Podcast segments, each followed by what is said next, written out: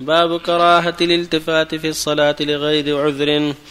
عن عائشة رضي الله عنها قالت: سألت رسول الله صلى الله عليه وسلم عن الالتفات في الصلاة فقال: هو اقتلاس يقتلسه الشيطان من صلاة العبد. رواه البخاري.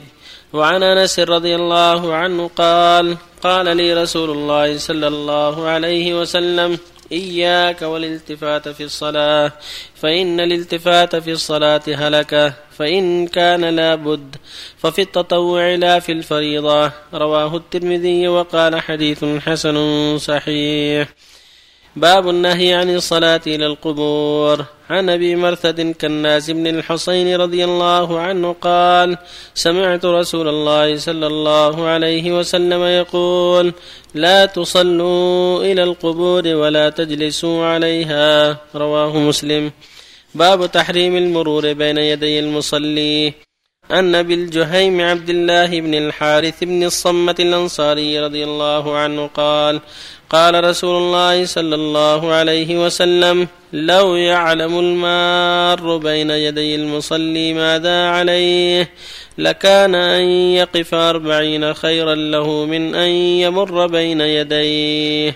قال الراوي: لا أدري. قال: 40 يوما أو 40 شهرا أو 40 سنة. متفق عليه. وبالله التوفيق.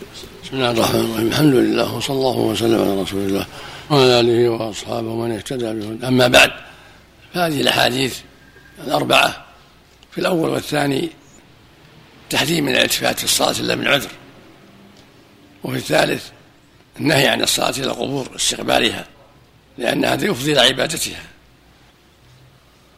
وفي الرابع التحذير من المرور بين يدي المصلي وأن الواجب ترك ذلك إلا أن يكون له سترة فيكون المرور من وراء سترته.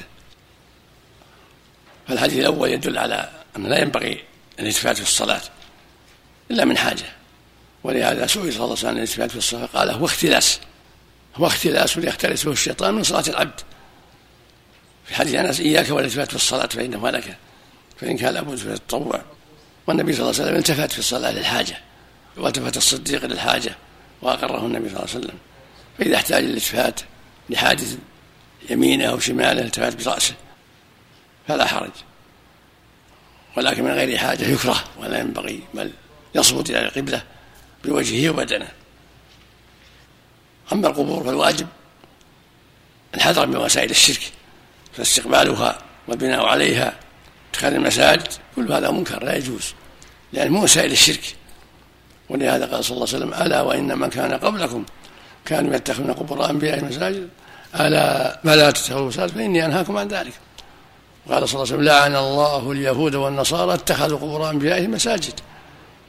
قال: لا تصلوا إلى القبور ولا تجلسوا عليها، فلا يصلى إليها ولا يبنى عليها مساجد،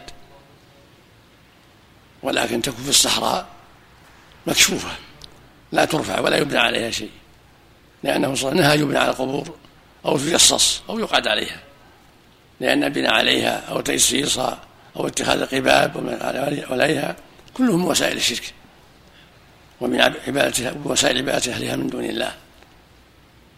وهكذا الصلاة إليها، فلا يصلي بينها ولا إليها ولا يبنى عليها، لا مساجد ولا قبب ولا غير ذلك. أما المرور فلا يجوز المرور بين يدي المصلي. إذا كان يصلي إنسان ليس لك أن نمر بين يديه قريبا منه في حدود 3 أذرع فأقل، أو بينه وبين سترة إذا كان له سترة جدار أو عصا أو سارية لا تمر بين يديه وبين السترة، لكن مو وراء السترة لا بأس، تمر مو وراء السترة لا حرج. أما تمر بين يديه قريبا منه أو من بين السترة وبينه فلا يجوز. ولهذا يقول صلى الله عليه وسلم: لو يعلم المار بين يدي المصلي ماذا عليه من الإثم لكان أن يقف 40 خيرا له من أن يمر بين يديه. قيل 40 سنة، قيل 4 شهر، قيل 40 يوما. ولكن المصلي يجعل سترة، إما يصلي إلى سارية أو جدار أو عصا أو كرسي حتى يمر الناس من وراءه ولا يتكلفون. فإن كان ليس له سترة مروا بعيدا منه وراء 3 أذرع، لأنه صلى لما دخل الكعبة صلى إلى جدار الغربي وجعل بينه وبين الجنة قرب 3 أذرع، دل على أن 3 أذرع يعتبر قريبا. ولهذا قال صلى الله عليه وسلم: يعلم المار بين يدي المصلي، إذا كان في 3 أذرع فأقل هذا بين يديه، وإذا كان بعيد فليس بين يديه. وفق الله جميعا. حديث أنس الأول، حديث أنس: إياك والالتفات في الصلاة. نعم صحيح، يحتاج تأمل. التلميذ قال في حسن صحيح، ويحتاج إلى مراجعة، لأن في قوله فإنها لك يحتاج مراجعة. ذكر أن ابن القيم عله في الزاد بعلتين، راجع إن شاء الله نشوف.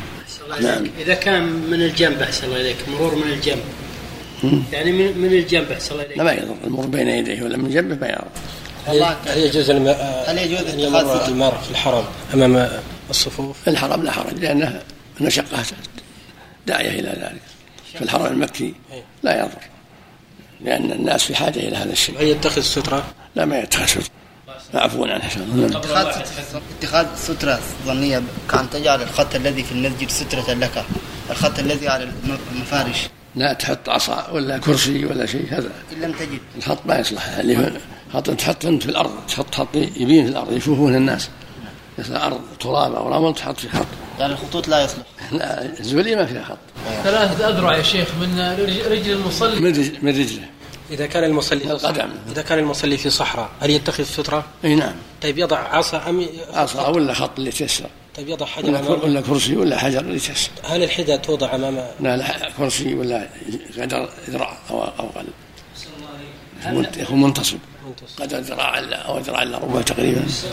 يقول صلى الله عليه وسلم في الحديث الصحيح: يقطع صلاة المرء المسلم ما لم يكن بين يديه مثل مكرة الرحل، الحمار والكلب الأسود والمرأة. هذا يدل على مؤخرة الرحل تقارب ذراع إلى ربع مؤخرة الرحل شدال، يعني حاشي ذراع صلى عليك حول الذراع. هل هي واجبة؟ فرصي أو نحوه. نعم. اتخاذ السترة واجبة، ظاهر الحديث الوجوب.